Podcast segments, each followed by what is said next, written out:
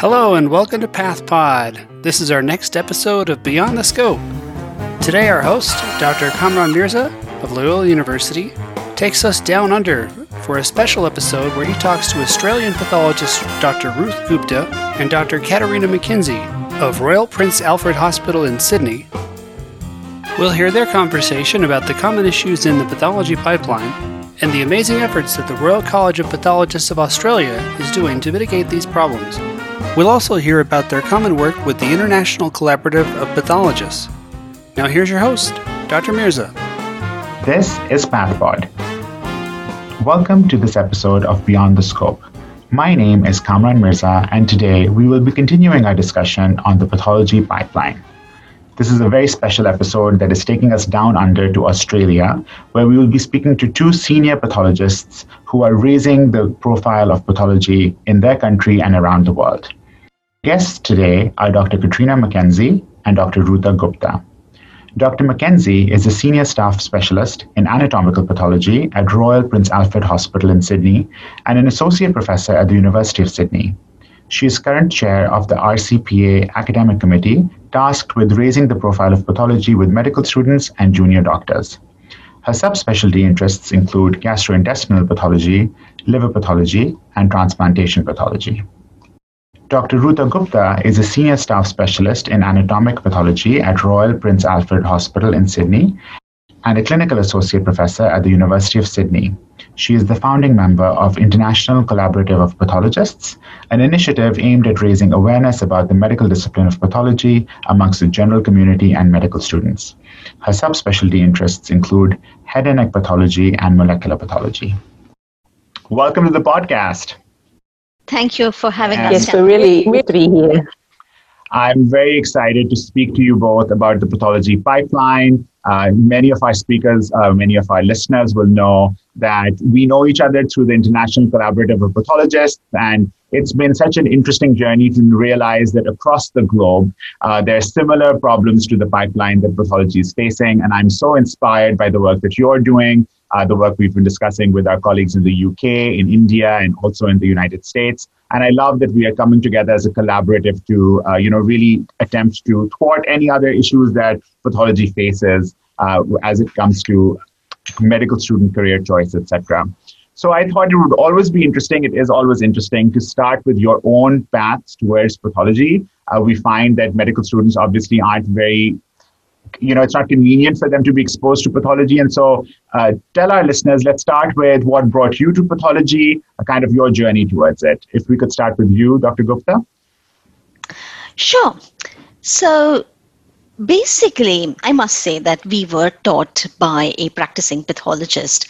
However, there were no lab visits. We did have to look at a bunch of slides and pots, and they did figure in our exams but uh, we did not actually ever get an opportunity to see what a pathologist did in their day to day work. Uh, pathology was not something that I was considering as a career choice at all. I actually wanted to do uh, pediatrics. And as a part of that, I started working with a medical oncology or a pediatric oncology group at the end of my internship um, on a research project. Um, at that time, uh, treatment of small round blue cell tumors in pediatrics was evolving. And um, different tumors would get different treatment depending upon their tumor type. Um, the study group included about 111 children, and my main job was basically to chase after them, ensure that they were getting all of their tests, all of the reports were coming back, all of the reports were entered into the database. The medical, the pediatric oncologists got the reports. And as a part of that, I basically saw that there was this entire department of people, very specialized in what they did, who spent a lot of time very critically looking at the specimens. Right from the time the specimens were taken out of the child's body to making slides they did a lot of special tests. They would read a lot and then they would put together a beautiful report. And it was that report that decided what the treatment was. And as the study progressed, I even saw that depending upon the classification, the children either responded to or did not respond to the treatment. And that made me think that there is this powerful discipline which actually calls the shots in medicine. They are the ones telling everyone what it is that they're supposed to do. They're the ones who actually guide patient management.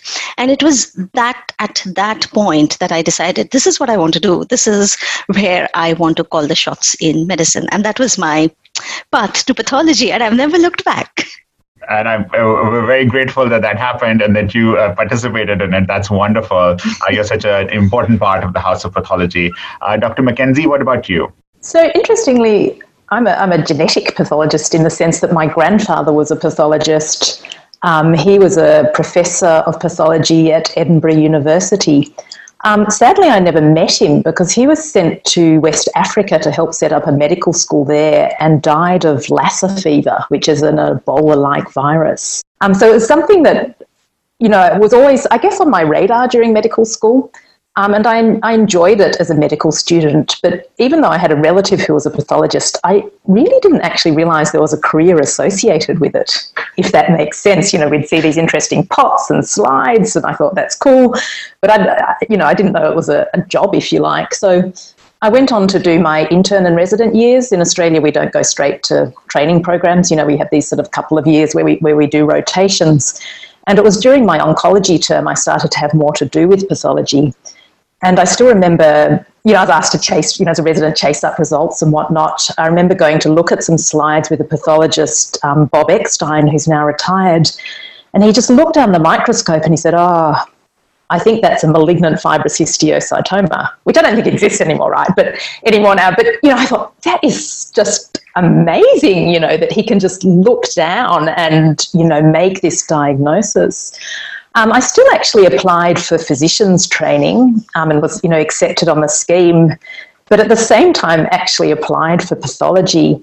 And I, I guess I just started speaking to some pathologists and getting more of an idea of, you know, what the career was. And I thought, actually, you know, this is what I wanted to do.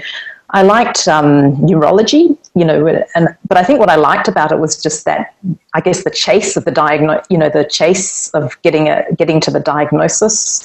Um, so I think that's something I really like about our job. That you know, we see these amazing and interesting cases, as well as, of course, bread and butter work. But it's that sort of um, um, intellectual chase, you know, to get to the diagnosis. And, the, and then, as Ruta has also said, the, the impact that that then has on patients.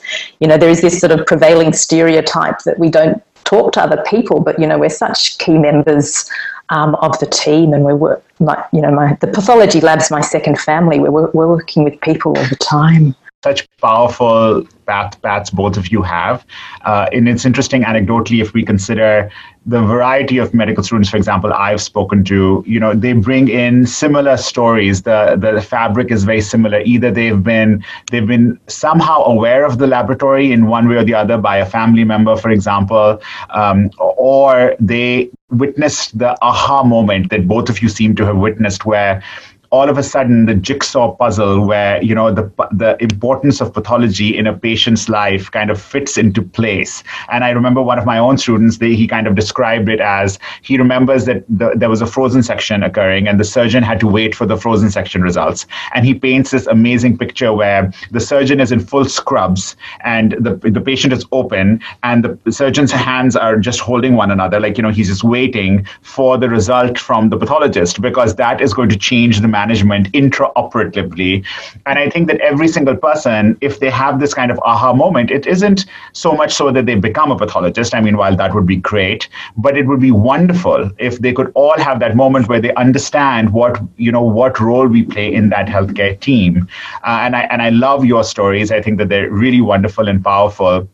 And so, luckily, both of you found pathology. Uh, so, let's pivot a little bit, though, and this doesn't happen to everyone. All our medical students uh, they don't they're uninitiated usually when they start medical school. They don't know about us you know, and our role, specifically what we can do for the patient. And more and more, at least in the United States curriculum, what we're finding is that the preclinical years, where pathology is usually taught, is being compressed. And we know that it's an integrated curriculum, which is great because it's part and parcel of medicine and other things.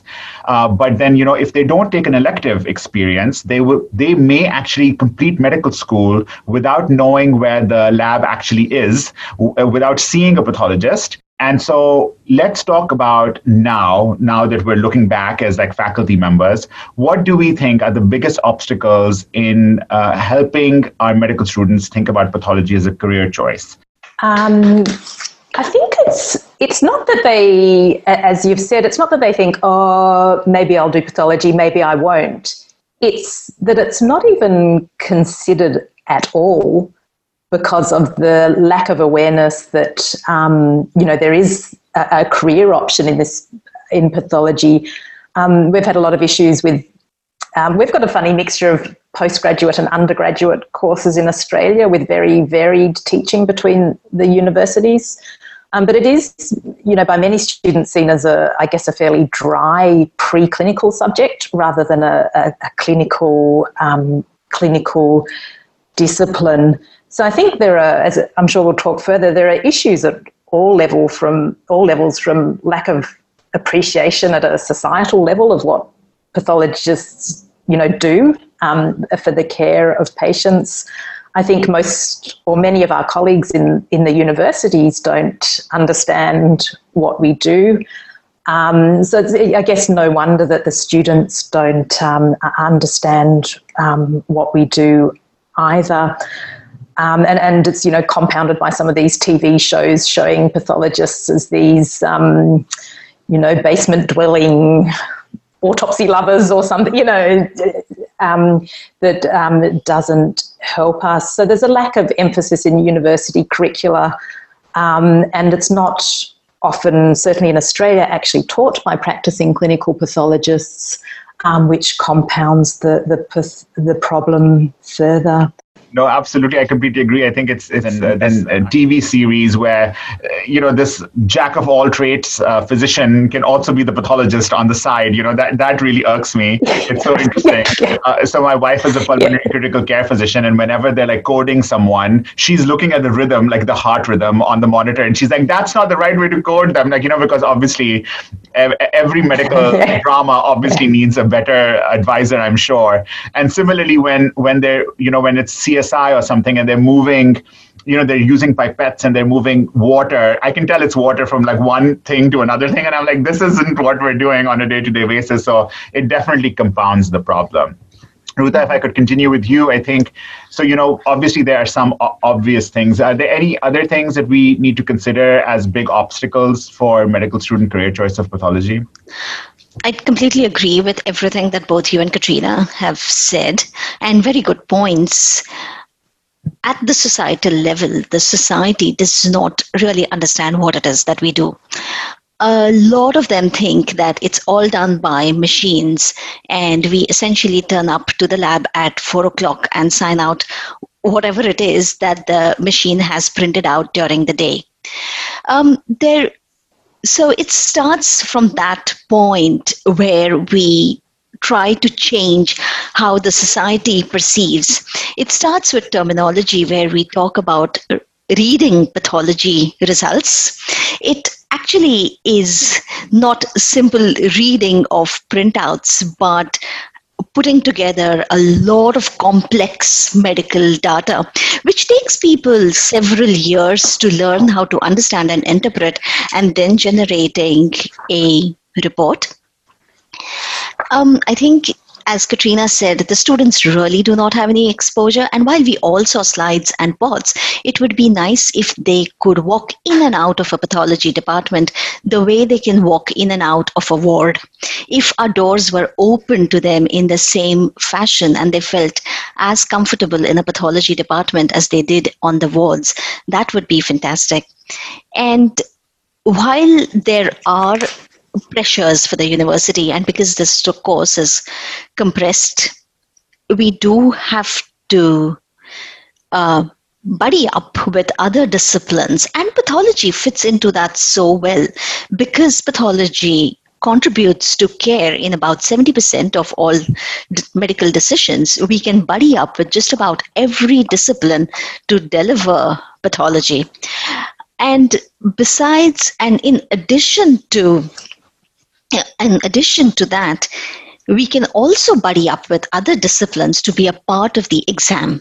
So the OSCE can actually have interpretation of pathology, reports of pathology slides. So we do not really need our own time, but just buddying up with lots of disciplines. And actually, it helps to show how integrated pathology is to the entire practice of medicine. I love that. And it, it segues really nicely to the next question that I was going to ask you about what steps we can be taking, uh, you know, to improve this perception of pathology and laboratory medicine in general. I love this idea of buddying up because in many ways, you're absolutely correct. It, it seems unlikely, despite our efforts, it seems unlikely that there will be enough time in a medical school curriculum to carve out for pathology alone. So we will almost always be in a position where we have to find our place within another place. And I love how you portrayed it in that it's the best specialty to buddy you know to buddy up with anything right because many people say mm. that if you like everything become a pathologist because there is a little bit of everything in pathology um, and we've tried similar things for example uh, one of the things that i was considering was perhaps even in an elective form, maybe we can have, let's say, a diagnostics elective where we partner with radiology and, you know, they come spend a month with us. And where what happens is that they, they flip flop from the radiology department to the pathology department where they can follow a lesion from radiology to its biopsy to its read, right? And so it would be a really convenient, almost like a diagnostics elective where, you know, mm-hmm. we're buddying up. But just like you mentioned, like both of you mentioned, we take that first step towards kind of becoming commonplace in their thinking. Right now, it's mm-hmm. like there's no box.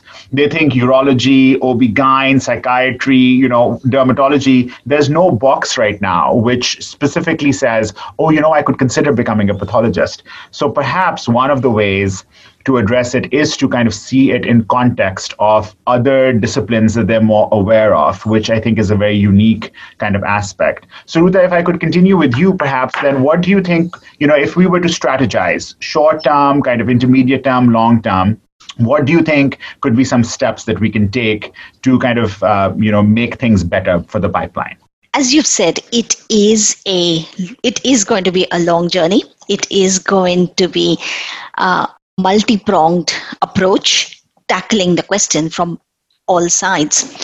In the short term, what you have done with the virtual student interest groups and uh, medical student pathology societies is excellent and it is very inspiring.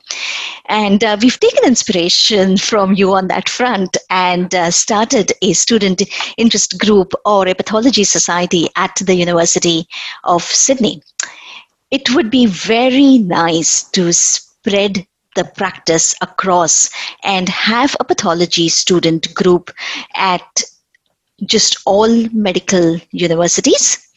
The point is not to make all of them pathologists, but even if they want to go down into surgery, dermatology, medicine, transplant, what have you, it would be good to have a place where they get some exposure to what it is that a pathologist does and how a pathologist could actually improve or help them in their practice.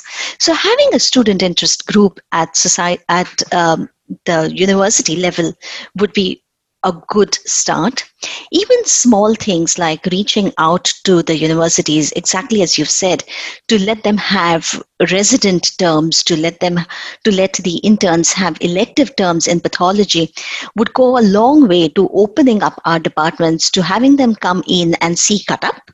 Uh, from anecdotal experience, people love to see cut up. That is a big selling point with pathology. The more people who come and see cut up, the more fans we will have budding up with radiologists, with surgeons, with renal physicians.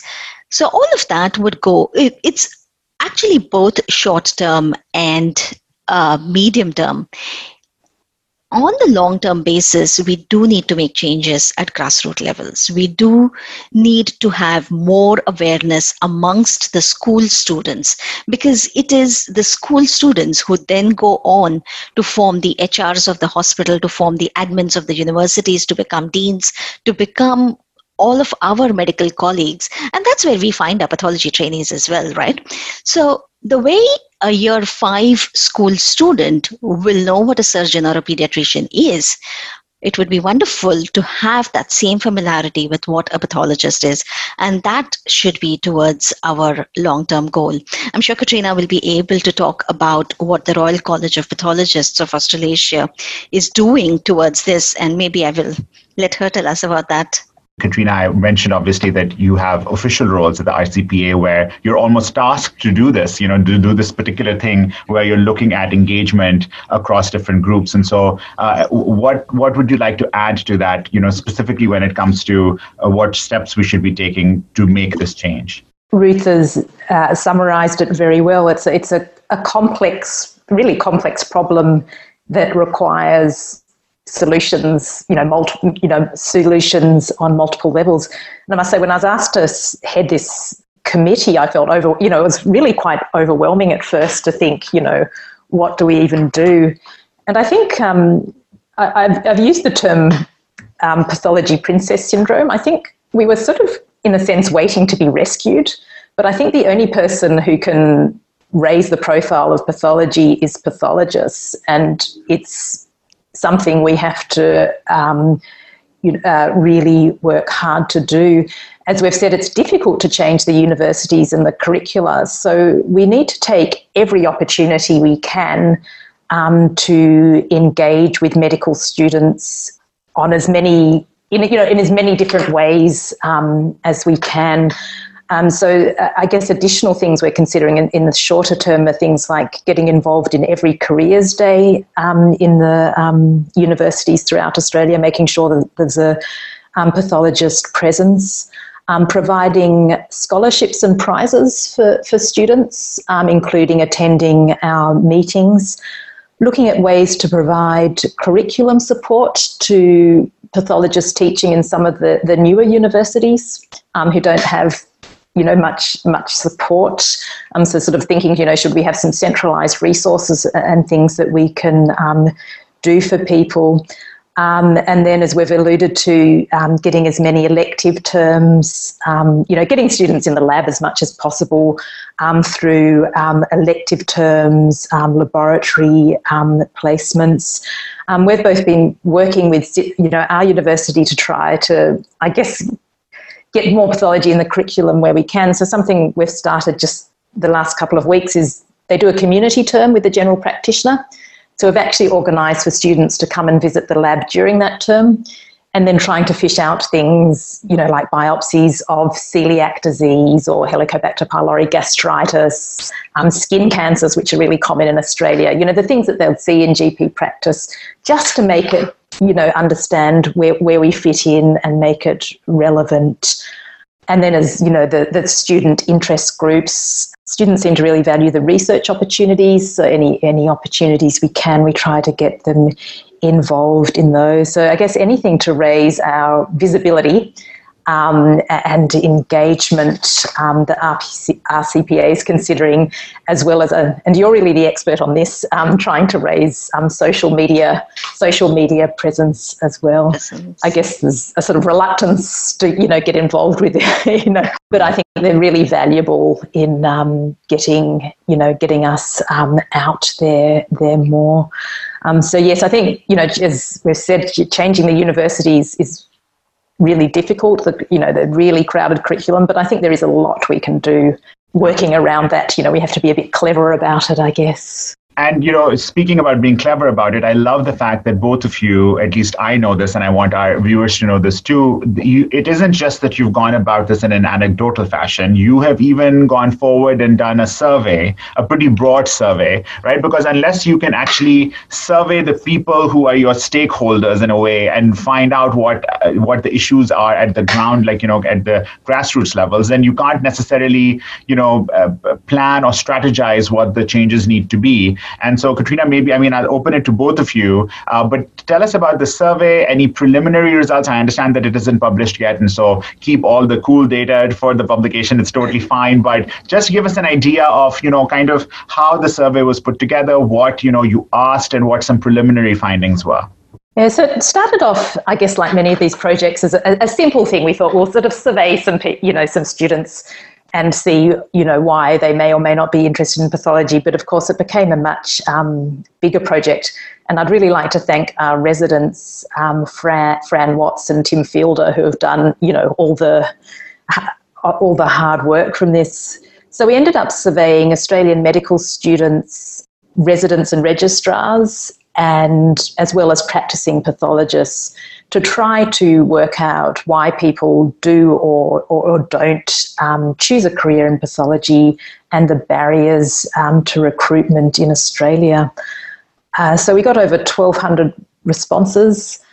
I guess the drivers um, in terms of choosing pathology, uh, people who value um, research opportunities, more likely to be interested in pathology, as well as intellectual stimulation and the ability to achieve a work-life balance was also very highly, you know, rated by um, students and junior doctors.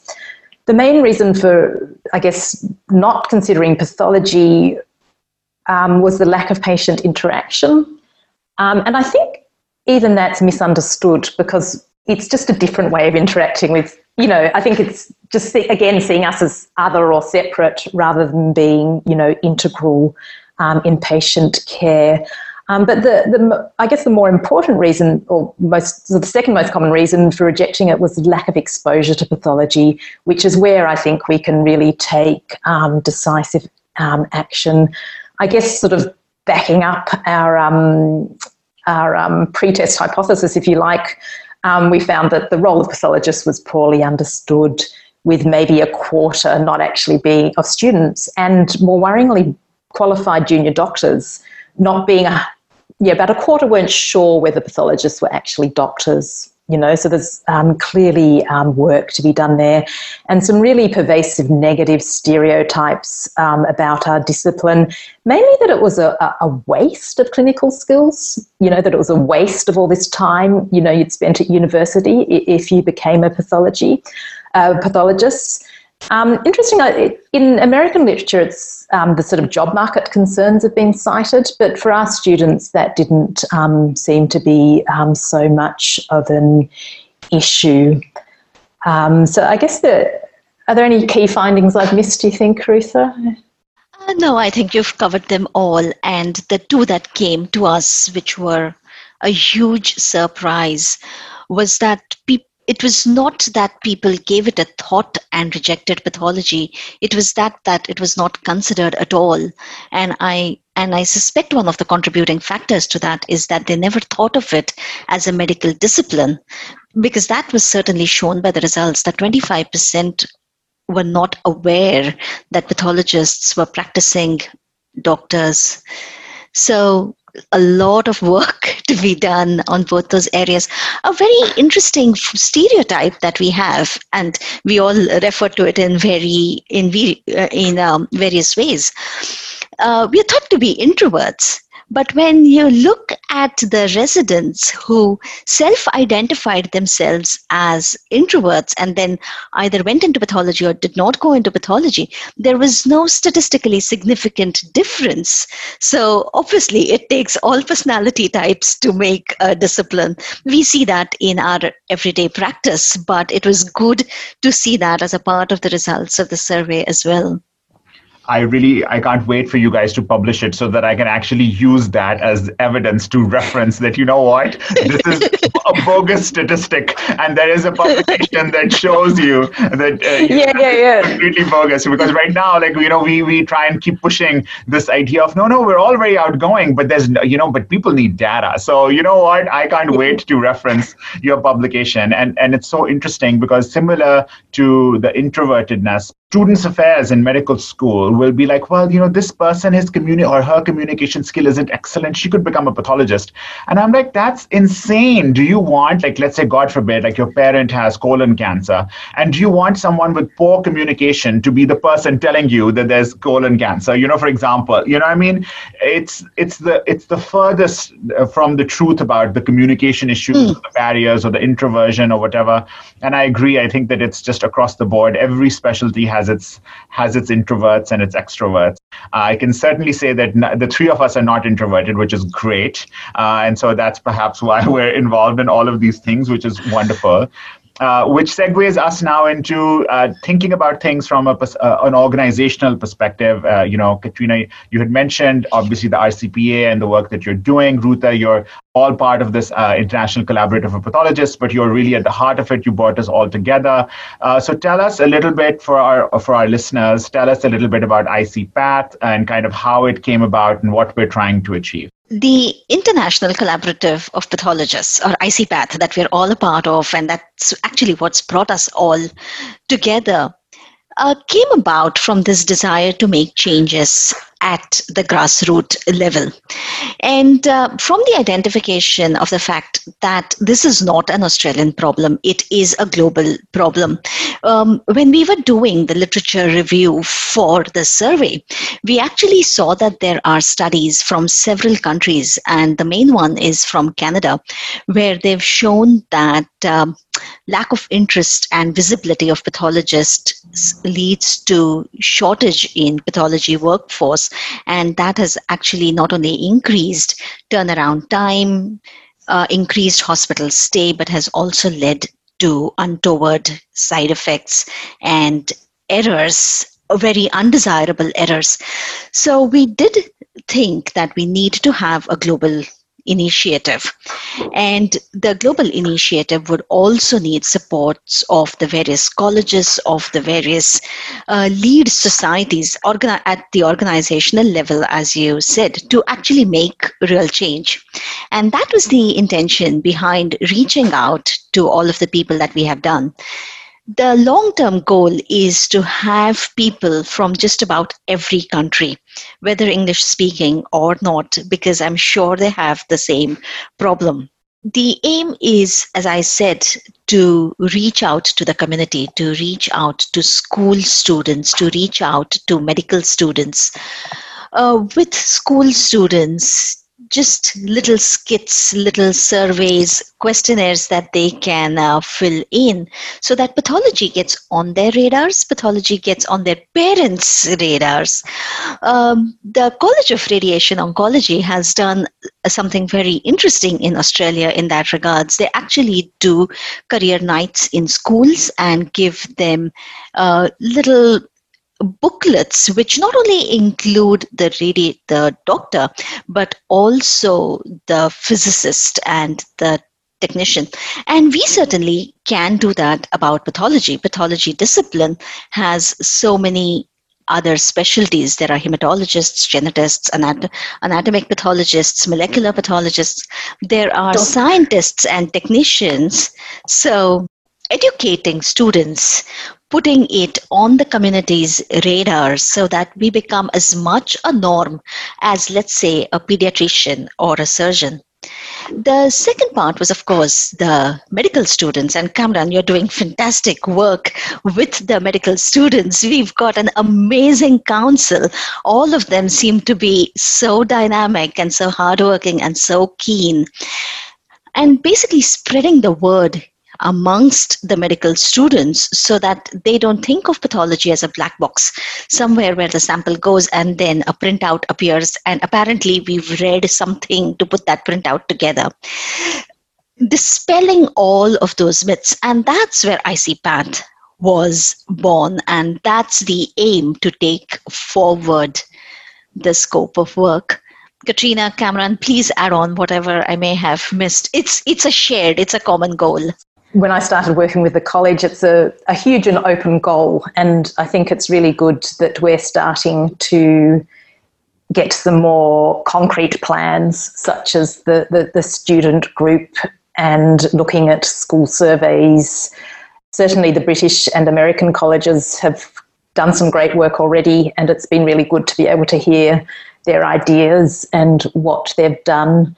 I think we're all we're all working towards the same goal, so it's really good to be able to to work together.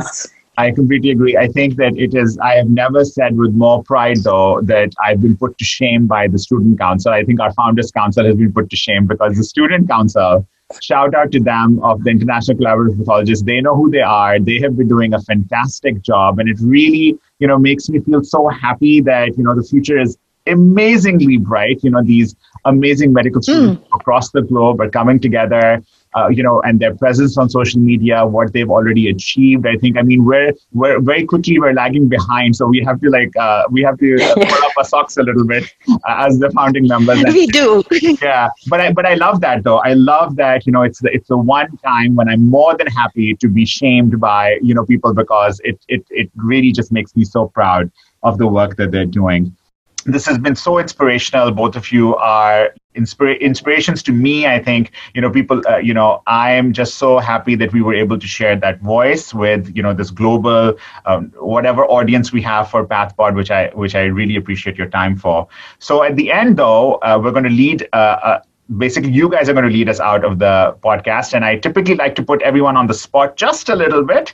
Uh, and that spot is that i want you to think of uh, an elevator ride. Uh, you have uh, gotten in an elevator with an uninitiated medical student who has asked you what you do and you have only five or six stories of the elevator ride to convince them with an elevator like a literal elevator speech about why they should either become a pathologist or why they should consider being a pathologist or what you know what you love most about your job. And so it is a little bit on the spot. The audience kind of knows already this is my trick. I never give you guys time to think about it. Um, and Catriona you will go first. And ruta you, you get a minute to think about it uh, lucky ruta i guess i, I you know I, would ask them what they're thinking about um, doing as a career and i guess the thing you know you'd expect to hear are surgery or physicians because maybe pediatrics because that seems to be the only things people are aware of. Um, if they asked me what I'd do, I'd say a pathologist. And to say that I've never regretted making that choice, that it's maybe a less popular choice because people just don't know about it. Um, but it, that it has a fantastic work life balance. I see my family on the weekends. I have time to go out for a run in the morning if I want to um, because I don't get, you know, called to theatre to stitch up a triple A at, you know, right. midnight. Right. Um, that it's really interesting that every day something comes across my desk that sparks my curiosity. And, you know, I, am always looking up books, reading, um, learning more.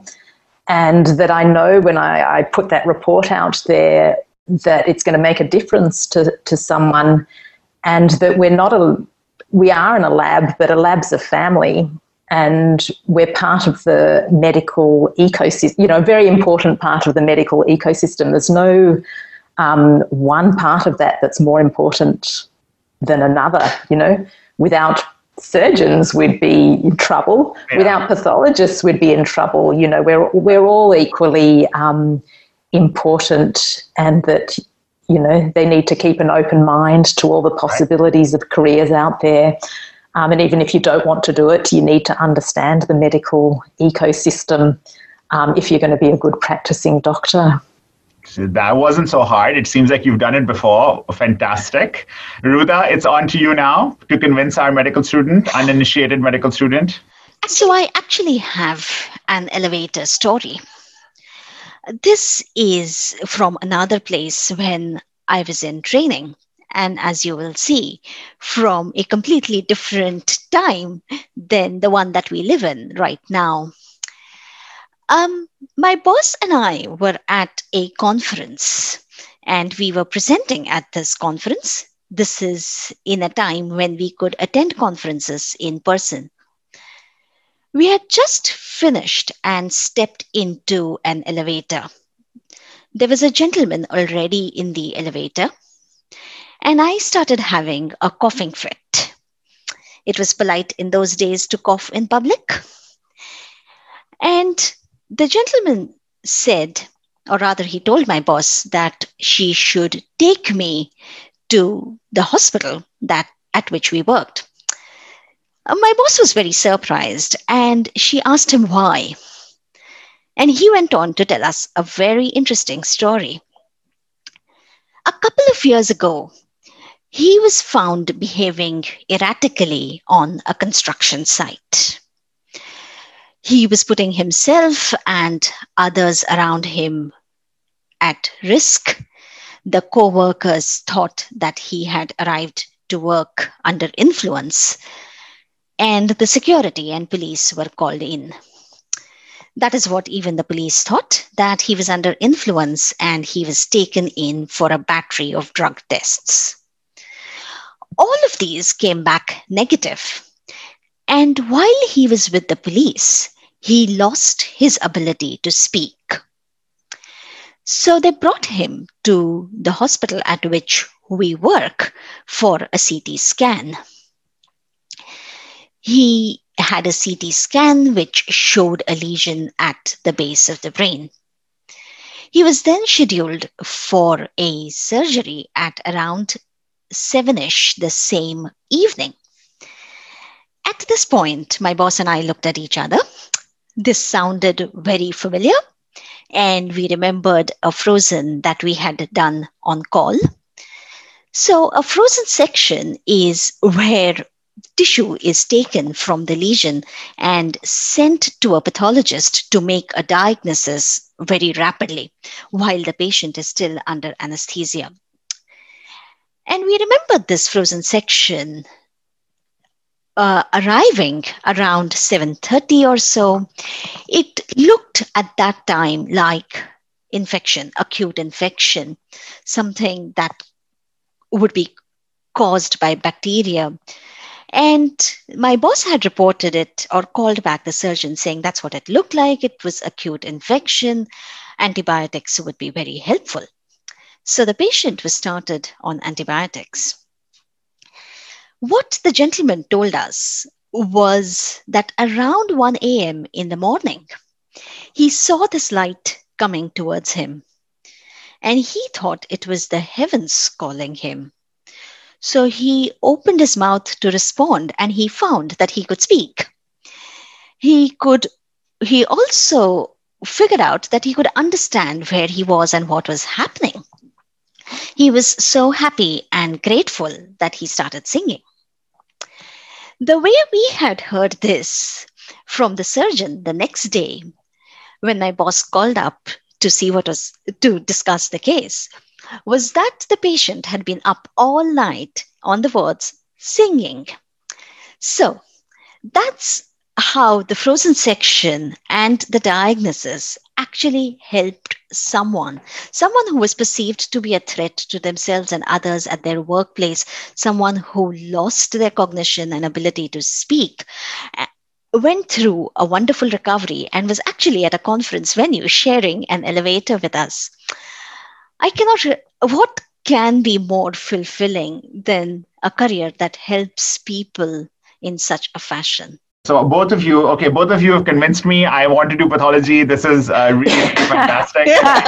Honestly, for anyone who is listening, who is uninitiated or is a health science student, a medical student, you have heard it here.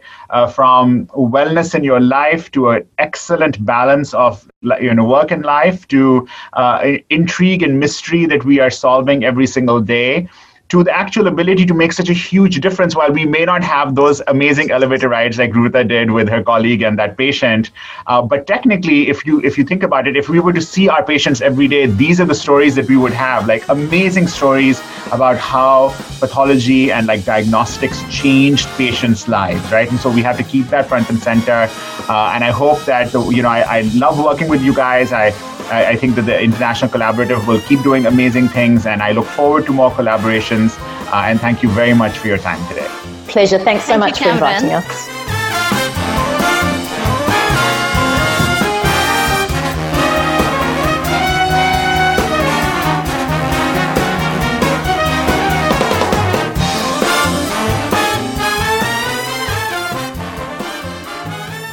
Support for the Free Path Pod podcast comes from listeners who like it and share it with their friends. So go ahead, send someone the link. And be sure to subscribe to PathPod wherever you download your podcasts. PathPod is for educational and entertainment purposes only and is not medical advice. As always on the podcast, any views expressed are solely those of the person speaking and do not necessarily represent their employers, their affiliated institutions, affiliated professional organizations, other speakers on the program, their friends, their families, their pets, or anyone involved in the production and distribution of this podcast. Thanks for listening to PathPod.